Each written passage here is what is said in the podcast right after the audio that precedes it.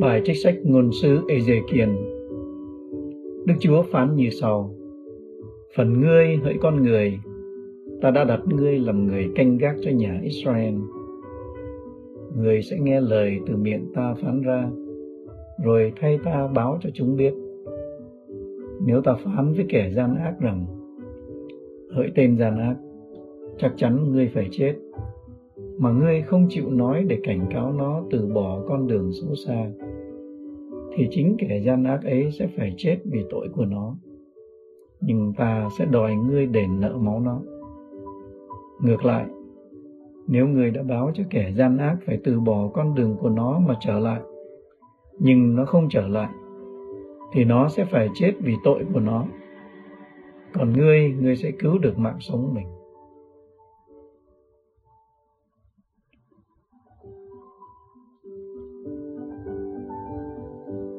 Thỉnh thoảng tôi lại nghe có người to nhỏ với nhau như thế này.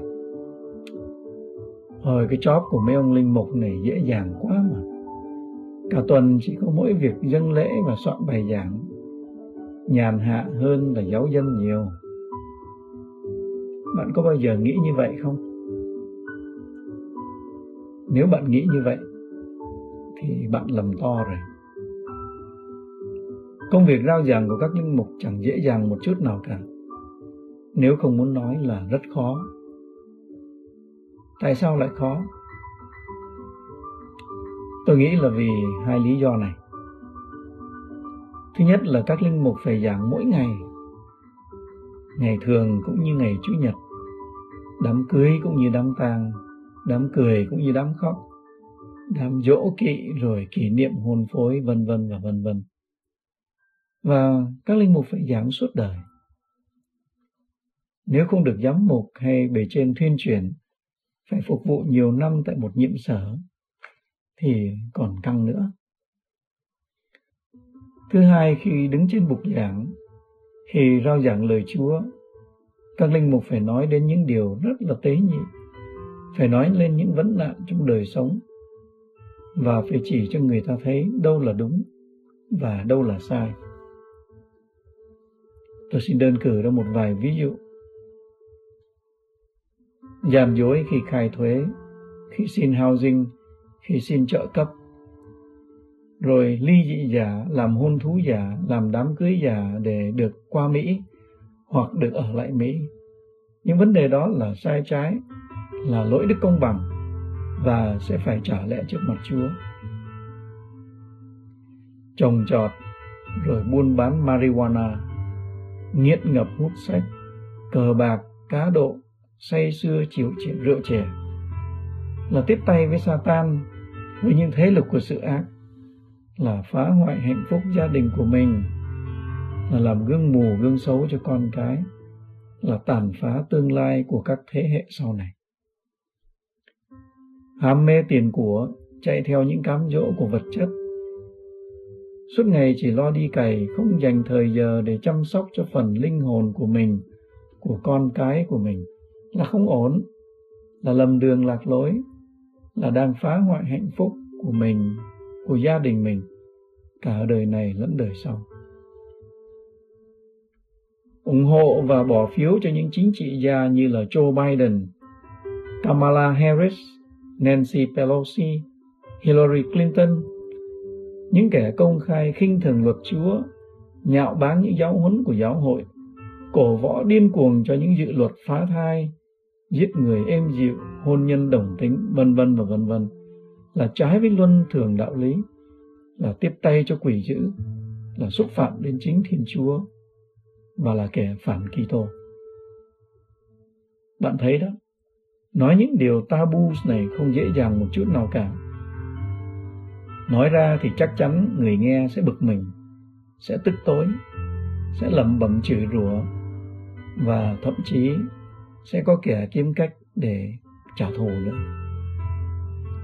Nhưng các linh mục vẫn phải nói, vẫn phải nhắc nhở, cứ phải rao giảng ừ, cho đến khi con tim ngừng đập, cho đến khi ong thôi làm mật, cho đến khi loài chim quyền lối bay thì mới được ngưng nói. Tôi không có ý than vãn ở đây đâu nhé. Nhưng đây là sự thật. Phải nói hoài, nói mãi.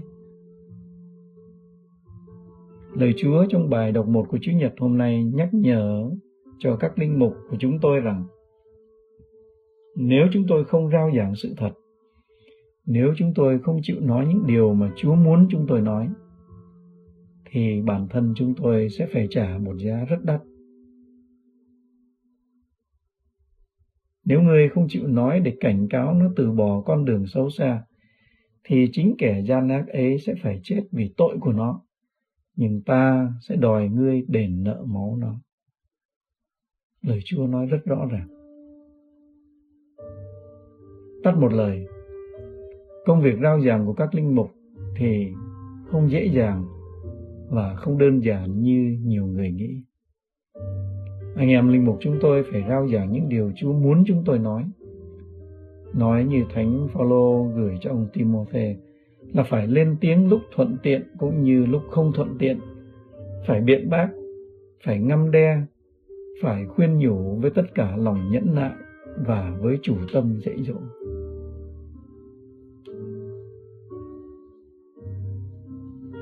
Bạn thân mến, nếu hôm nay bạn nhận ra rằng công việc rao giảng của các linh mục không dễ dàng một chút nào cả, không đơn giản như bạn đã từng nghĩ, thì xin bạn giúp cho tôi và cho anh em linh mục của chúng tôi hai công việc nho nhỏ sau đây.